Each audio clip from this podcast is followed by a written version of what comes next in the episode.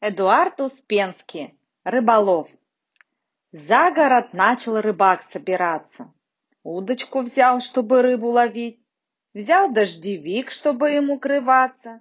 Взял самовар, чтобы чай кипятить. Взял он кровать, чтобы спать на кровати. Взял он ковер, чтоб на нем загорать.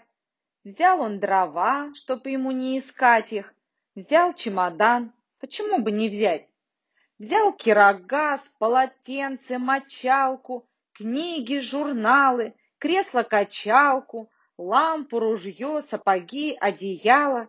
Взял он собаку, чтоб все охраняла. Взял он две тысячи нужных вещей и уложил их на лодке своей. Лодка качнулась, воды зачерпнула, перевернулась и вмиг утонула. Ровно неделю потом из реки вещи вытаскивали рыбаки и говорили, «Послушай, чудак, ты кто угодно, но не рыбак. Ведь для хорошего для рыбака удочка только нужна и река».